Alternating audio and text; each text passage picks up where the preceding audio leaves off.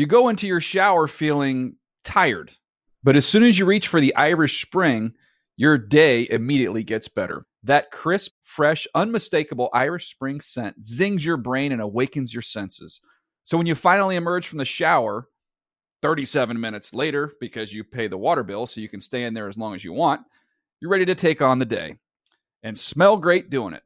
Irish Spring Body Wash and Bar Soap. Fresh, green, Irish. Shop now at a store near you. Getting ready to take on spring? Make your first move with the reliable performance and power of STIHL battery tools. From hedge trimmers and mowers to string trimmers and more, right now you can save $50 on select battery tool sets. Real STIHL. Offer valid on select AK system sets through June 16, 2024. See participating retailer for details. You know that feeling when you walk into your home, take a deep breath, and feel new? Well, that's what it's like to use Clorox Scentiva. Because Clorox Scentiva smells like coconut, cleans like Clorox, and feels like energy. It'll elevate any cleaning routine to not just clean, but also make every room smell like a tropical coconut getaway. Discover how Clorox Scentiva's powerful clean and refreshing scents can transform your space. Get yours in coconut or other fabulous scents at a nearby retail store.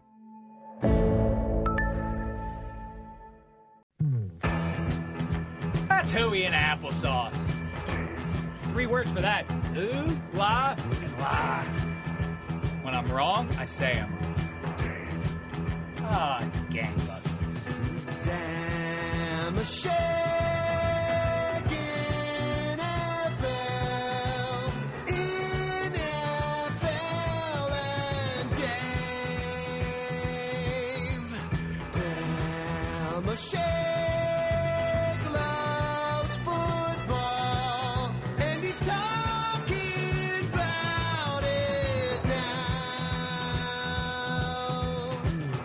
Hi and hello, football fans. Your old pal Dave, Dave Dameshek here. Welcome to episode number 29 of the Dave Dameshek football program. Coming up today, we're going to jump into the DeLorean, take it up to 88 miles an hour, see who is going to win the big games of the weekend. And we're also going to be talking to Jeff Pearlman, the man who has written the book Sweetness, The Enigmatic Life of Walter Payton. Get a, getting a lot of good reviews and a lot of negative noise from Walter Payton and Chicago Bears fans. So looking forward to kibitzing with this fella. In the meantime, let me say hello to uh, to our co-host or whatever we call him here, a man whose pick six column on NFL.com right now talks about what NFL players would make great head coaches. This off of the new, the news that the White Sox almost hired Paul Konerko to be a player manager. I think that would be cool if we had more of that going on. It's Adam Rank. What's going down, Rank? What's up, boss? Thanks for we? having me. Yes, I'm doing great. Yeah.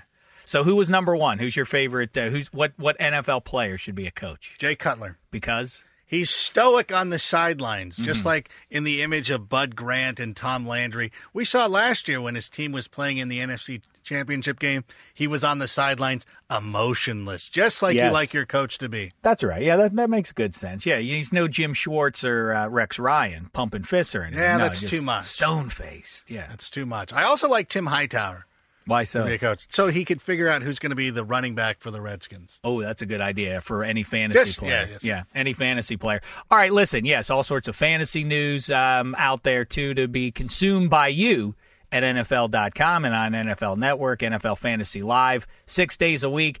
And uh, you can look for my jazz, my hooey and applesauce at davedameshek.nfl.com.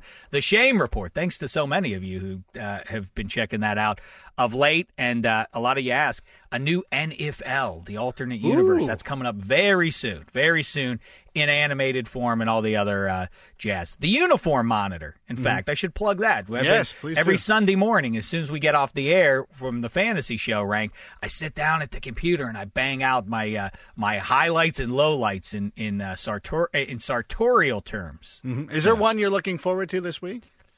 I don't like. Uh, well, the, it, this is more college football. I don't like this trend, and I, I probably am going to have to speak out on it this weekend. Is the thing of like the stripes on the pants are now like um, they almost look like scratches from a from a beast of some Oh, sort. yes. You know, Baylor has that. I don't care for it. It looks it looks very cats like. It looks like you're uh, not so much a football player as a uh, you know as a as a somebody on the Broadway musical Cats. you know what I mean? Right. What do you feel about the uh, Oregon Ducks when they have that kind of metal looking thing they put on their shoulders? I'm not a huge Oregon Ducks fan, but I don't hate it as much as as most people do. There are far worse uniforms out there. Maryland is is uh, one of the ones I'm talking about. I'm also being told right now in my ear by uh, by our producer the Wilk tie that uh, we're going to be speaking with Broncos wide receiver Eric Decker in a little Is while. Is that for real? This show is jam packed, Rank. It's like a real show or something. Absolutely. I can't wait to talk to him about the story of the week. It is Absolutely. it Yes. is a cloud that has obscured every other story in the NFL. Tim Tebow, did you hear, is going to be the starting QB. Wait, not what? this Sunday, not this Sunday, next Sunday. So Oh, we're gonna have we're, we we we have more than a week's worth of this jazz going, and I talked about it on the Shame Report, and I'll repeat myself here. And I know people don't like this opinion, a lot of people don't, but Tim Tebow is not good. He is not good enough to be an NFL quarterback. He is tailor made to be a great college quarterback. He was ideal for that. He was one of the biggest players out on the field in college, not so in the NFL.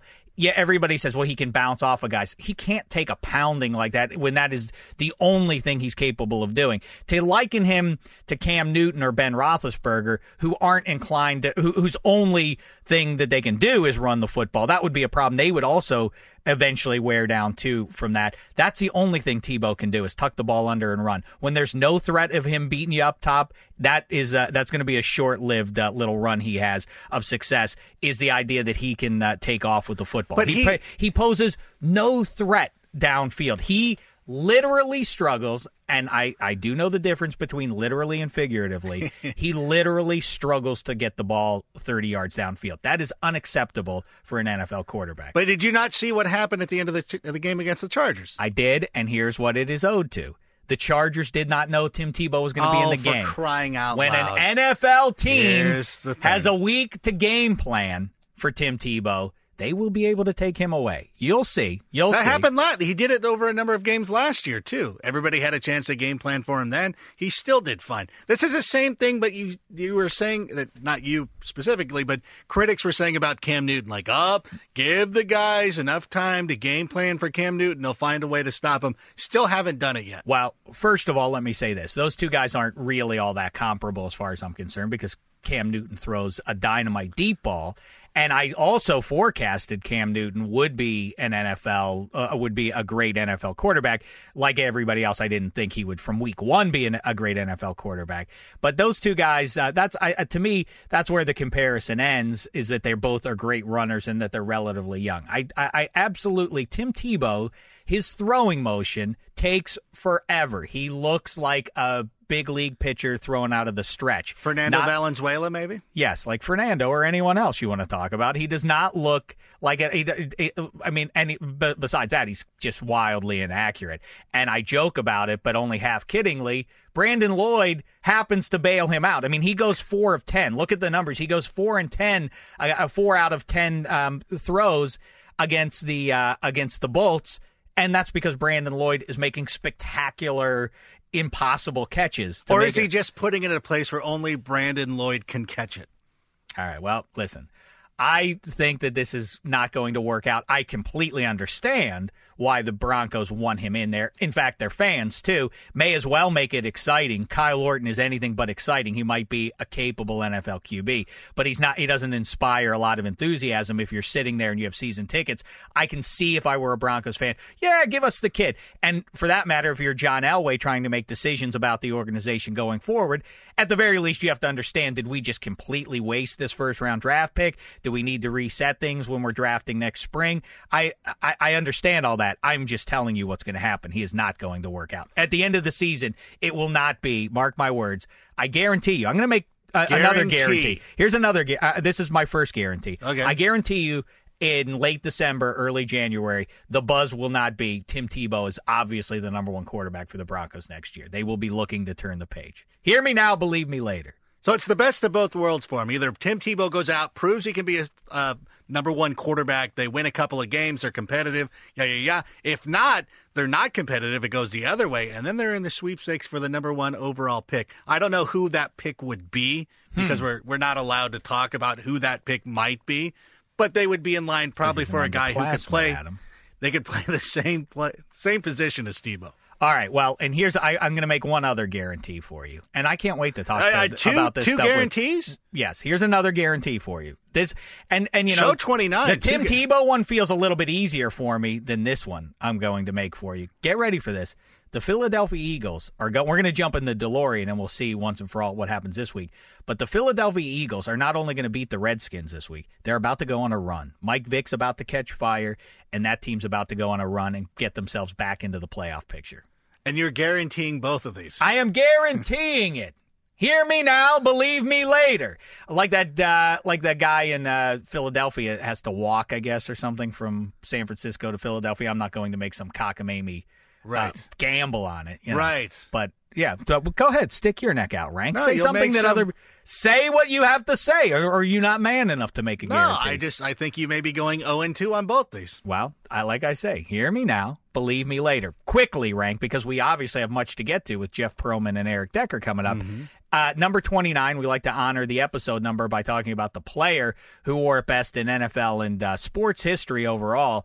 Eric Dickerson, tough to beat that one. I think he's got to be our number one. Absolutely no question about it. No question about it. What if I throw a name of your beloved Halos, Rod Carew? Not a fan. What do you mean, not a fan? Not a fan of Rod Carew. How can you not be a fan of the arguably the best angel ever? Is that Not a no. who's the best angel ever? Tim Salmon, Tim Salmon is an he's an all time angel because he went Nolan Ryan, enti- he went his entire Troy career. Glaus, See, but you're the thing with Tim Salmon is he went his entire career as an angel. John is- Lackey. It's a lot. Lackey. Lackey's doing now for the Angels, beating Boston, what he couldn't do. But as a Scott member of the Red Sox, Spiezio. the Spees. Who's the best Halo of all time if it's not Rodney Carew? It is going to be Tim Salmon. well, that The if that's true, then I'm sorry for your franchise's sorry history. Actually, or it could be Chuck Finley because there's not a lot. The Chuck Angels, Finley. the Angels, the, the Angels weren't a team that that grew a lot of players. not back Bobby in the day. Grich. Grich, but he was an Oriole.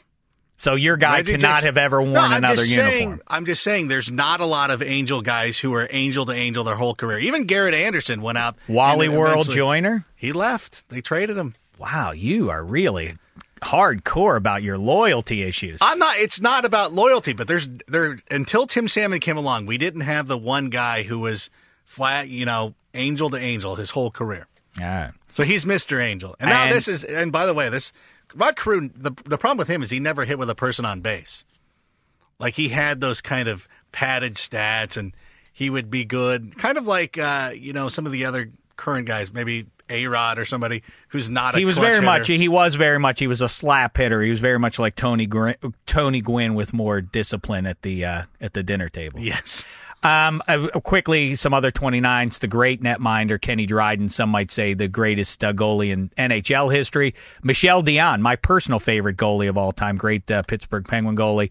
Ron Johnson won a uh, Super Bowl ring. Todd Fedoruk, a, uh, a hockey player. So I guess we'll go Eric Dickerson after your Eric harsh. Dickerson. But Ken Dryden, though, if he's the greatest goalie in NHL history, you might make a case he's better than Eric Dickerson, who's probably top half dozen. But uh, let's go Eric Dickerson. It's a football show, after all, right? It's a and nice. um, it's a nice. Uh, and speaking of a football show, this program is available on iTunes, and we appreciate you subscribing and making comments and uh, and all that jazz. What'd you have to say there, Ranker? No, I was going to say it's been a pretty nice run for people who have played at Anaheim Stadium.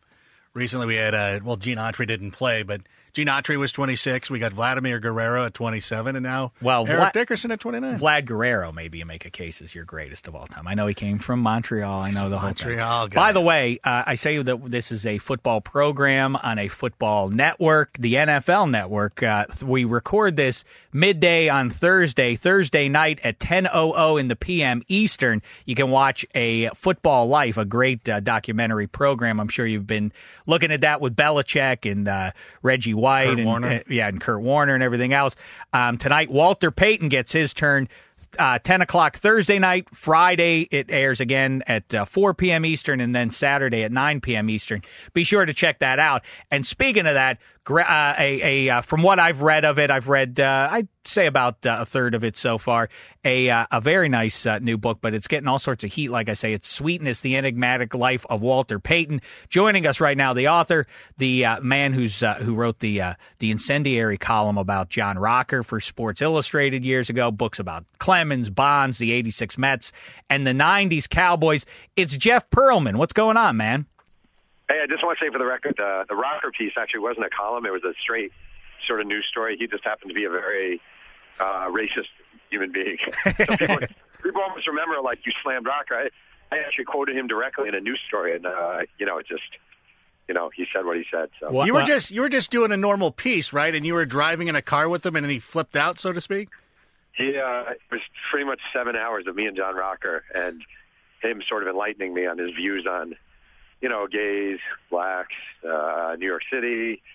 Uh, pretty, it's funny though. The one group he did not insult were Jews, and I'm actually Jewish, so maybe if I were Christian, he would have done that too. I don't know. Um, well, Jeff, like I say, you're getting all sorts of attention for the new book, and I guess I'll ask you the first question. Let's just get right right to it. Why do you hate Walter Payton so much? Yeah, I hate. I actually, you know, it's funny. The uh, the last sort of paragraph or section of the book in the acknowledgments, I actually write, "I love Walter Payton," um, and I do love Walter Payton. I think Walter Payton was a genius, you know, artistic genius as a football player. I think he was incredibly good to fans, more so than any sort of hero I've ever covered or written about. His decency to fans, the way he touched fans, the way he approached fans, the way he had time for fans was was remarkable. Um, you know, that being said, I set out to write a definitive, all encompassing biography of Walter Payton, not a puff job, not a love piece, but a definitive sort of tale of his life. And, and when you find out, uh, for example, that the person you're writing about struggled with depression after his career was over and struggled it to struggled to such a point that he was contemplating suicide.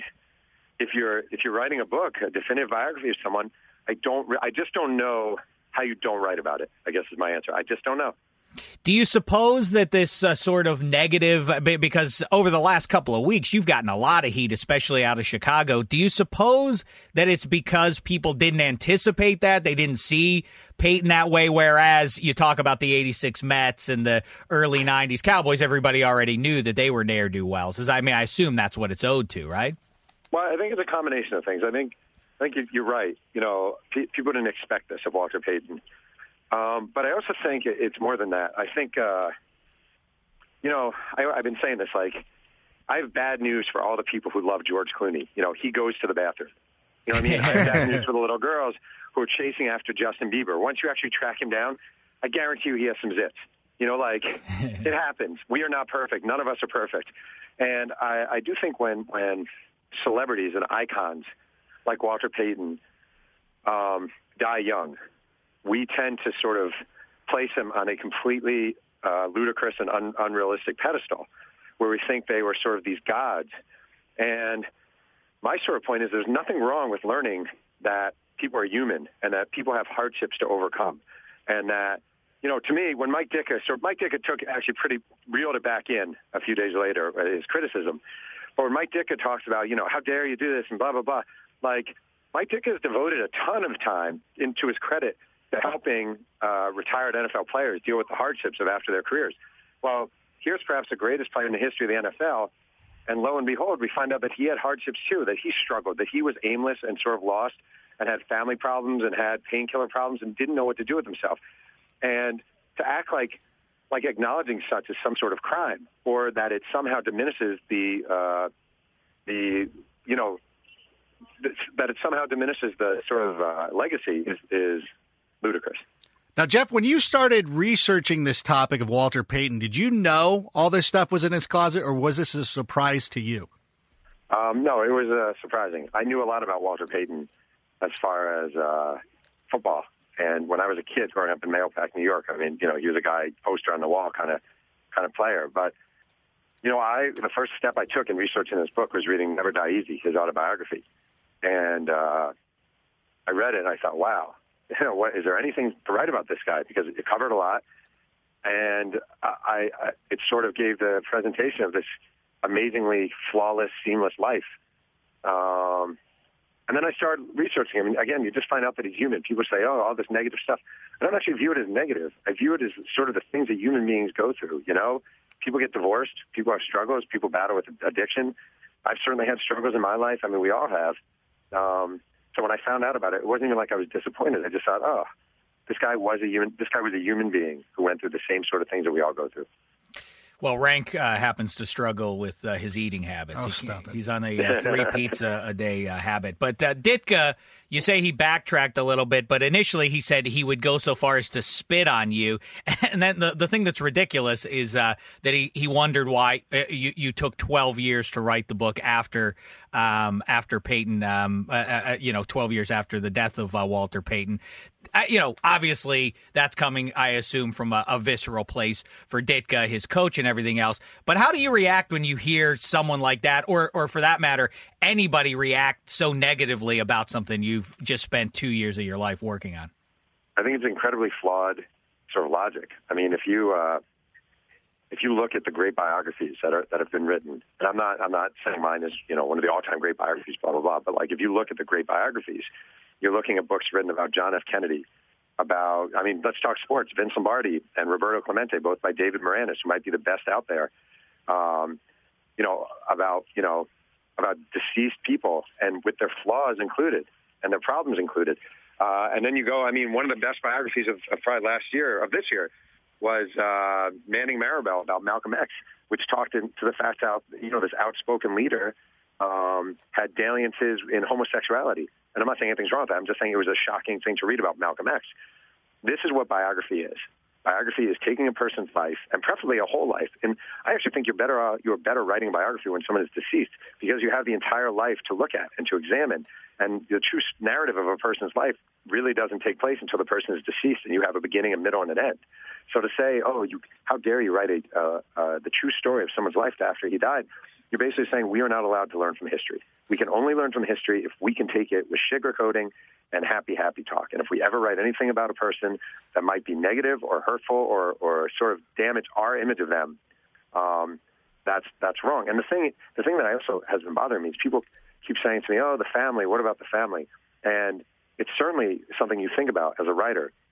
But I really think what bothers most people and what has bothered most people in Chicago isn't the fact that I wrote something that's going to hurt some people. It's that I wrote something that hurt them, and that they had an idolized image of Walter Payton, an unrealistic image of Walter Payton.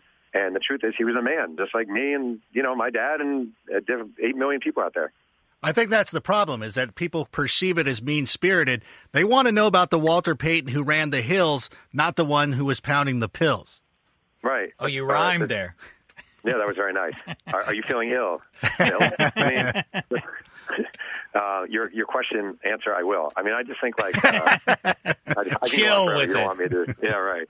Um, I just think that uh, yeah, if you want to look, if you are a diehard Walter Payton fan and you strictly want to know about the football player, and that's it, and you want to have your memories, uh, that is completely and totally understandable, and there's nothing wrong with that whatsoever. And I would actually say, and my publicist would kill me for this, don't read the book. Because the book is a true story, and there's tons of positive in there. And there are things about him that people just don't know about. Amazing things about his rise from segregated Columbia, Mississippi, him almost going to Kansas State, but going to Jackson State, him changing his age to try and win the Heisman Trophy, the how he got his nickname Sweetness, which nobody knows. Uh, I guess before I start talking about this, you know, like there are all these things in there. But if you don't want to know about the man, if you would rather just have a sort of a surface image, again, I totally understand it and I can appreciate that. And you probably shouldn't read a biography on him. Well, actually, do that. I read that, and it is great. Uh, tell the story of uh, how he came to be Sweetness. Well, he was. There's always like you, you ask people. I've asked people, do you know how he became Sweetness? And people always say sweet runner, and I would say nope. And they say you know sweet guy, and I would say nope. Which he was both, obviously, but he was a. The NFL used to have this game, which I just wish they had because I think it's awesome, but they'll never have again. Um, uh, before uh, or right around when training camps opened, they used to have the uh, defending Super Bowl champions play a team of college all stars. And in 1975, the Steelers were defending champions, and it's all college all stars who just graduated. Um, so this team in '75 was like Walter Payton, Randy White, Steve Bartkowski, Ken Huff, uh, Pat McInally, all these different guys, and they're working out at Northwestern, just coincidentally, not that far from where the Bears train. And one day Payton takes a handoff in practice, and uh, he uh, takes a hand off and he approaches a defensive back, and he just screams out, "Your sweetness is your weakness," and he cuts and runs past him. And everyone's like, "What the hell did Walter Payton just say? Something about your sweetness, sweetness? What the hell is that?" And he's like laughing it up. They're all laughing up. And the next day, he shows up and he's writing sweetness across the blackboard, and that's how everyone started calling him sweetness. Excellent, excellent. And by the way, I am in lockstep with you on that. I was uh, in Cowboy Stadium. That was the first time I became aware of it. They had a giant photograph of Bob Lilly tackling somebody, and I, I couldn't figure out what NFL team it was. I, I couldn't uh, place the uniform, and then I realized it was the college all star game. Yes, yes, and a million yeses. We have to get this game back. How great would it be for the college all stars to play the defending Super Bowl champions? This is dynamite. Uh, it is, but it'll never happen. I think for insurance reasons more than anything. I completely Uh, in fact, I'll tell you something interesting. Is Pat McInally, who went on to punt for the Bengals for about a decade, uh, was a was a wide receiver punter out of out of Harvard, and he played in that game. He was playing wide receiver, and he broke his leg in the end zone and missed the entire rookie year. Oh, we'll see. Yeah, no, you- you're absolutely right. Of course, uh, yeah, no agent would ever allow their, their player to participate in a game like that. Now, all right, but I, I, I don't, want to belabor the point, but devil's advocate. Do we need to know? I mean, I, because I'm with you. I, I, I'm on your side of things.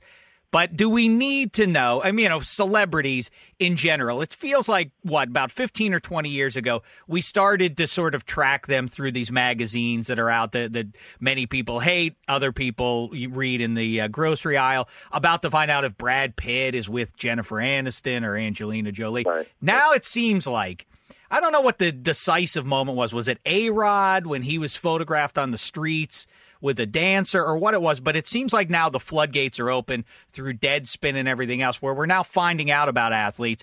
And was it a better time when we didn't know about Mickey Mantle boozing and he was merely a hero to people for his deeds? Or are we better off now?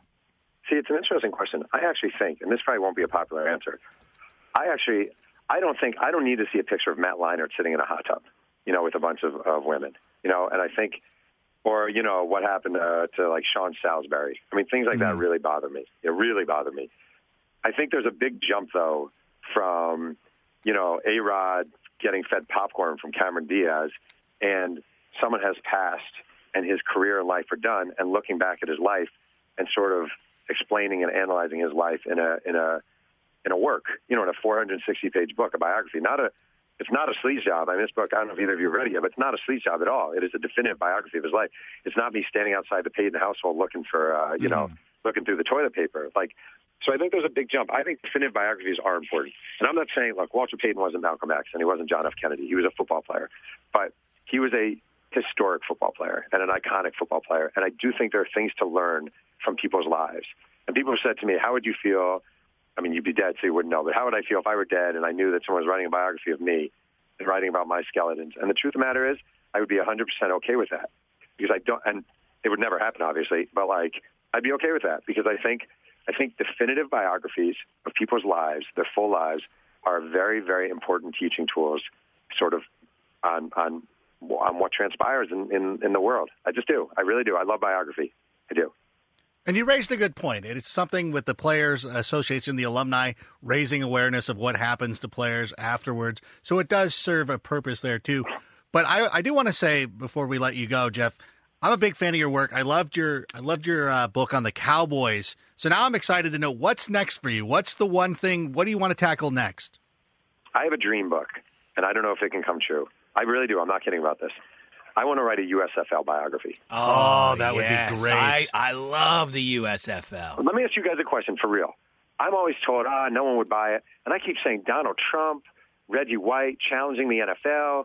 I just think it's a great, great story. But would people be interested in it? Yes, Absolutely. I, you know, personally, I was. I think uh, you and I are roughly the same age. I guess we all are about the same age. And yeah, listen, when you are, uh, at least for for fellas like us, I mean, I I obsessively watch the USFL. Love and, the USFL. and I think you can make a uh, you know a, a pretty good argument that you know, people sort of lump it in with the XFL or the WFL, but it was a Totally legit it was a Yeah. legit league, and in fact, the Reggie White ge- winds up obviously going down as one of the all-time greats, and he's in the Hall of Fame. But there are a lot of guys: Herschel Walker, maybe Mike Rozier, Steve uh, Young. Steve. Well, no, Steve Young's a Hall of Famer. I'm thinking of guys though Oh yeah, Kelvin Bryant. that um, maybe maybe would have wound up in the Hall of Fame. Joe Oh, gotcha. Cribbs, if he doesn't leave Buffalo and go to Birmingham, he maybe winds up in the Hall of Fame. It's fascinating stuff how it shaped individual careers and, and how it was a legitimate threat to the NFL. So yes, or even absolutely. somebody, even somebody like it's also Bernie. funny. It's also funny how like you know like the uh, the Breakers played in three cities in three years. Are like you? Marcus I, Dupree. I cannot believe uh, Pearlman. You're you're you're reading my mind, man. I was just Yeah. gonna say what's awesome about it is I, I don't want to steal your thunder, but I always make the point about the Breakers that they played in three cities, and unlike the L.A. Lakers, which makes no sense, or the Utah Jazz makes Right. no sense, they go from Boston, which is uh, which which is Right, right. associated with water, to New Orleans to Portland, all of which Yeah. have uh, a body of water near them. I know, and also the uh, Chicago Blitz and Arizona Wranglers were traded for each other. Mm-hmm. Right. It's awesome. It's just awesome. Yeah. So thank you. I, I I really would love to write that. If I can get a deal for that, I'm so into it. It's not even funny. Well, let me ask you this then. You, I, you know, I, I, I did a, a, a very slight amount of research. Unlike you, you're a bona fide uh, uh, journalist. Um, you know, I just like to reckless, recklessly speculate about things. But I did uh, look a little bit up on you, and you were, at, you started out as a food and fashion critic. I did. I was the uh, Nashville, Tennessee in 1994.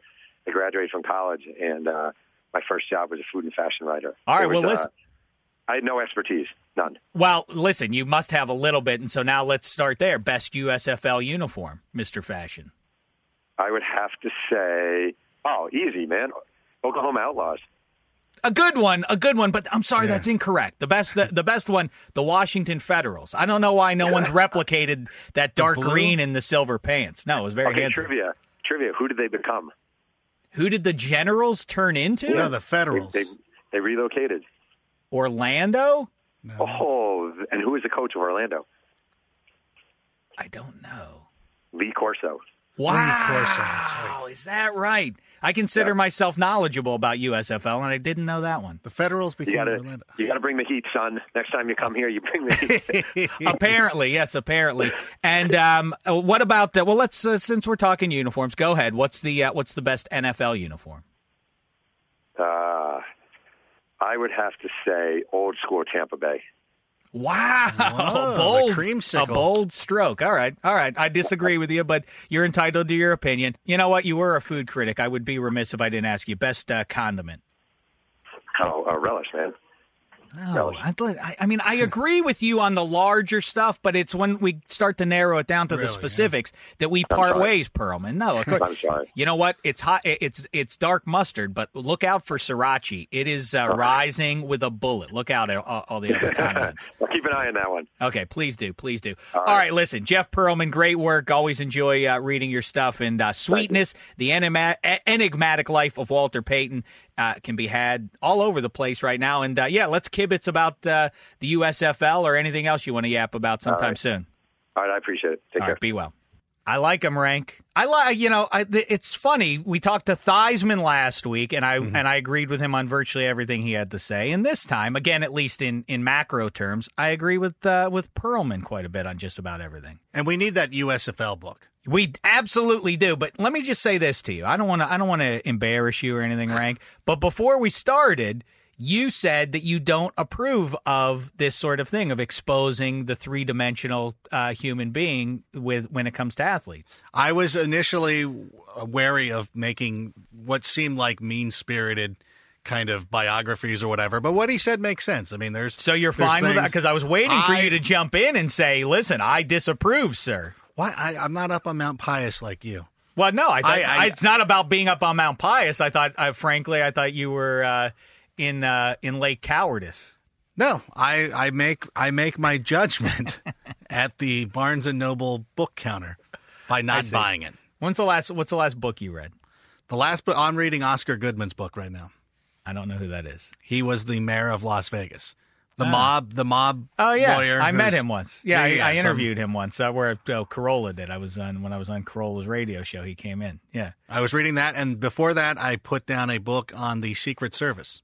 Good for you, Rank. I like to like to hear that you're reading books. No wonder you're so smart. That's why that's that's good. It makes sense. Thank you. Right now, rank. We're going to keep the guest uh, the the guest list rolling Guest. here. This is great. We talked about Tebow in side A. What we think. Apparently, we disagree on where Tebow's going and what where the Broncos are going this season. Now, let's talk to a guy who certainly he's going to have to depend on if uh, Tebow is going to earn that starting job beyond 2011. This is one guy who's going to have to definitely keep it rolling. Having a very nice season so far. Eric Decker, what's going on, man? I'm doing well. Thanks for having me on. Sure thing, sure Yeah, thing. How you on. spending the uh, bye week? I came back to Minnesota. Uh, I just actually finished up with a workout today, and we go up to my parents' house, spend some time with them. And uh, I got a little stepbrother who's still in high school, and I haven't seen him play football yet. And he's got a game Friday night, so I'm excited for that. Excellent. Is the U at home or the Gophers playing in uh, the Twin Cities this weekend? They they are not. No, they got a bye week, so unfortunately, I can't see them play. Oh, you've got to be the best alumnus in the NFL right now. Maybe Marion Barber III. Don't you have enough juice to dictate to the Gophers when they schedule their games? Right, they got to schedule their games around our bye week, so Yes. we can come Yes. back home. Yes, yes, indeed. So, um, all right, listen. Let's talk about what uh, obviously any football fan is talking about the last uh, the last week or so. Tim Tebow, the fourth quarter he had, that led to, to uh, John Fox anointing him. I don't know if you heard that. That's made its uh, uh, the word around the Broncos uh, locker room, right? That Tim Tebow is the starter. Yeah, you know, we came in Tuesday and had practice Tuesday, Wednesday. Coach Fox uh, had a team meeting that morning and announced that they're going to make a change at the quarterback position, and um, I think maybe you know more guys than not foresaw that coming, but at the same time, you know, we got to respect uh, his decision and, and, and move forward with it. Well, listen, I appreciate Eric Decker. If you don't uh, go up on Coy Hill with this, I understand that you want to be politically correct with this. But Kyle Orton has uh, you've you've developed a nice little relationship with Kyle Orton. You've been uh, having some nice personal uh, numbers uh, pretty much every week so far this season. How does this change affect you? Are you looking forward to working with Tim Tebow? You know, I am. I am, and uh, I'm a competitor, and I want to win, and whatever I got to do to make that happen. And obviously, we have uh, some timing things that we need to go through, and just I think the practice, the experience we get together is just going to make us uh, more fluid. Because you know, as a receiver and a quarterback relationship goes, there's a lot of routes that are timing, or you know, guys run uh, routes differently. So he's just got to be able to experience that with every guy, and and I know that I want to be successful, and I want the team to be successful. So that's something that I think we have to stress going forward. And it seemed that the move to put Tim Tebow at starting quarterback was preordained way back into the preseason. As a player getting ready now going forward, is it kind of a relief to have this behind you and have the quarterback situation settled? Well, you know, there's always the attention that we had between the quarterback controversy, you know, going into the season, preseason, who's going to be the starter. And, you know, Coach Fox had open competition at every position. And I really believe that Kyle Orton outperformed him in camp. He, played real well, you know, and offensively in the preseason, we were we were clicking, we were moving the ball, we weren't turning turning the ball over, making plays and stuff. And you know, uh, things didn't go our in the first five games of the season. So, uh, coach figures, you know, a change at that position is going to help spark or just change um, our philosophy. Well, it's two completely different styles. Orton obviously stands in the pocket, has a uh, has a pretty good arm back there. Tim Tebow running around and has a, a really struggles to ball uh, struggles to get the ball downfield. How has the offense been tailored now to accommodate that? I mean, is it? Do you notice? As a uh, as a wide receiver now, a couple years and looking at those big league arms, uh, you know, uh, spinning it over to you. Do you notice a discernible drop off in Tebow's arm strength? And if so, how is that going to affect you personally and your ability to run the deep routes? Well, I think he has ability. I've seen I've seen flashes in practice. I've seen him throw the ball, you know, through summer workouts, and it's just about being consistent. I think everybody that comes into a league as a young player has a learning curve, and obviously his offense in college was a spread, uh, play action. You know, not many deep throws. I had a couple, but um, I know that kid's the hardest worker I've ever met. I know if something needs to be done, he's going to work towards it. You know, it may not be perfect at first, and that's something um, that we're going to get better at as time goes on. We may have to tailor and just have maybe shorter games, but we do need to stretch the field and have some big plays just to kind of keep the defense honest, and that, that's you know that just comes with work, comes comes with the grind. Well, you know, you are sort of a modern day version of Hines Ward, or probably about 10, 12 years younger than than Hines is. But you were obviously anybody who watch uh, who watches Big Ten football remembers how dynamite you were. You can get the ball down there yourself if need be. Who can throw the ball farther, you or Tebow? Definitely Tebow. And I played a little baseball in my days, but uh, when that ball comes out of my hand, you know I don't know where it's going and if it's going to even be close to a spiral. So I'll give that to him. All right, see that's very that's being a good teammate. Even if even if you can't outthrow him, you, you you covered up there. And do you expect that we'll see any uh, any Brady Quinn at some point this season? you know he's getting rest in practice, um, and he's been doing well too. He's been he's been consistent. Obviously, uh, you know, coach wanted to go with with Tebow and uh, and Brady. I think you know is behind it, supportive. Obviously, as a competitor, you want to play, so he's going to keep practicing. Like you know, just the next play is going to be his, and uh, yeah, I know he's, he's working hard. Well, excellent stuff, Eric Decker. And uh, last question for you: big news uh, out of the Broncos world for a uniform advocate like me. I love the uniforms. What do you think? The navy blue jersey or the orange jersey? For home, I, I'm going orange. I love that orange crush. Um, I think it, it looks better too on us than the blue. You like the modern day version, or you like the Elway era better? I like the Elway era better. You know, I, I got one of those old school hats with the old logo. I thought that was pretty cool, but you know, obviously Well- things change and and and, and designs change as well. You would think Elway would, you know, he played in that jersey. He's the man in charge. Now you think he would uh, say, we're going back to that look. But uh, Eric Decker, listen, thanks so much for the time. Enjoy your week off and have a good time up there in Minnesota. I appreciate it. You take care. All right. Continued Thanks, Eric. success to you. Nice guy, Rank. I I like, him. Yeah, me too. Seems like a good teammate, but he was frank. You could you could hear, you could read in between the lines. He understands that Tebow, Tebow doesn't have the same arm that Orton has, that but he's, he- he's behind him. Is that what he said? I'm reading between the lines. He Yes. acknowledged it. Yes. You're taking yes, you're taking some liberties with that. I am not taking liberties, and in fact, he supported Tebow versus his own arm. So that's what I'm saying. He's a good teammate. Anyway, all right, rank. Denver is not playing. We'll probably uh, jump into the DeLorean to see how they do in Miami in a couple of weeks. But right now, how say you? Let's jump into the DeLorean and figure out the uh, the who wins the the biggest games this week. You should be paying attention because we are currently 17 and 6 on the season. So, with that being said, To the future. This is what makes time travel possible the flux capacitor. Into the future!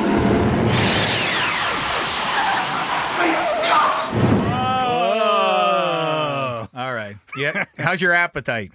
Always good. Great, Always yes. good, right? Well, perfect because we're in the New Jersey uh, at a New Jersey landmark, Satriale's. You remember it's from uh, Tony Soprano and the company hanging out there. Absolutely. Yeah. I think they once put uh, who was it? They, they they they ground somebody up in there, right? Yes. I'm a little nervous. Don't make eye contact with anybody in there. Put them in the meat grinder. All right, so we'll get to what happened on Sunday on Monday night in the Meadowlands in just a second, but I dropped you off. Right. And then I took the DeLorean and I went to a few games. Let me quickly tell you how those worked out. I went to my hometown of Pittsburgh, PA. I paid a visit to Heinz Field. The Steelers, they continue to beat up on these uh, weak sisters of the NFL just in time. 27 to 16, the Steelers take care of the Jags. Then I headed over to our nation's capital. Philadelphia, D.C. Turns out I'm right. I've been saying the Eagles are just about to turn it around. Michael Vick got on track. They followed his lead. They You win. guaranteed it. 27 to 17. They take care of the Skins. They're back in it. They're relevant once again. I headed up to the Motor City from there. Everyone's buzzing about them. Long trip over for the 49ers. Quietly also having a nice season. This time, Detroit stays undefeated. 24 to 14, they beat the Niners. And lastly, I made it over here to the Meadowlands to watch the New York Giants beat the Buffalo Bills 24 to 17. Where did you head there, Rank? Yeah, thanks for sending me to all the Yeah, I got- garden spots. You got to go to the cool places Detroit, Philadelphia. I went to Baltimore. Yeah. I did get the best game, though. The two best teams in the AFC, Baltimore and Houston. Baltimore, though, proved to be no contest. They crushed the Texans 28 13. Obviously, the Texans are without Andre Johnson. That hurts a little bit. The things No could be- Mario Williams. Yes, things could be a little bit different in the future, but for right now, Baltimore is the best team in the AFC. I did go to Oak. Yeah, thank you. I went to Oakland also. Really? Thanks. but the the Raiders keep winning in memory of Al Davis. They beat the Cleveland Browns 30 I to like 17. I like this Raiders team. They're going to continue this role for a little while. And you look Hear at me now, believe me later. You look at teams like that that play for something that have something to prove. The Raiders are going to be a good team in the AFC, maybe the second best team now.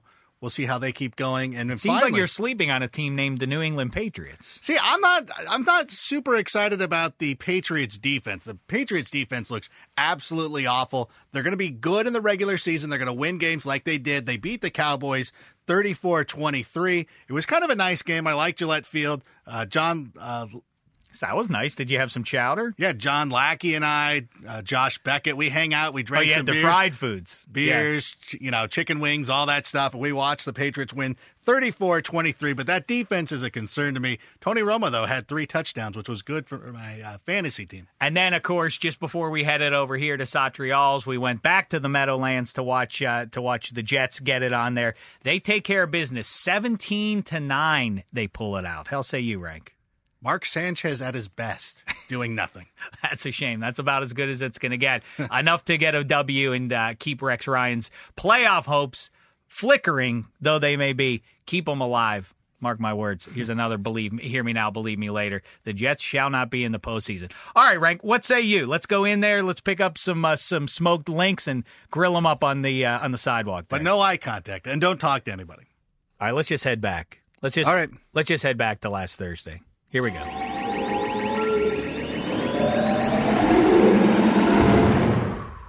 All right, good times. Listen, rank, lots of fun. We talked to Pearlman on side A about Right. uh, sweetness and about uh, journalistic e- uh, ethics, heady stuff. Also Heady USFL. stuff. That's fun to talk about. I wanna- Condiments. That was good. You don't like relish though. I'm surprised. Where was you? Nah, You're sweet. cowardice. Too sweet. See, you I, were, t- I shot him down. what else did you, were- want me to say very- about you, it? You lightly moved on to brown mustard. All right. By the way, put there's this place in Huntington Beach where you can create your own burgers. I put the spicy brown mustard on a hamburger. Awesome. Oh, delicioso, delicioso. All right, listen, I don't think there's a better note that we can finish on, so let's just stop here. We'll be back next week. But in the meantime, thanks so much, football fans. It's been a thin slice of heaven. You go into your shower feeling tired, but as soon as you reach for the Irish Spring, your day immediately gets better. That crisp, fresh, unmistakable Irish Spring scent zings your brain and awakens your senses. So when you finally emerge from the shower, 37 minutes later, because you pay the water bill so you can stay in there as long as you want, you're ready to take on the day and smell great doing it. Irish Spring Body Wash and Bar Soap. Fresh, green, Irish. Shop now at a store near you. You never want to find yourself out on the water fishing without the essentials. So it's best to always pack a Columbia PFG Solar Stream Elite hoodie to protect against the sun. I mean, it provides great protection and it's really breathable so you don't get hot. That's a win win.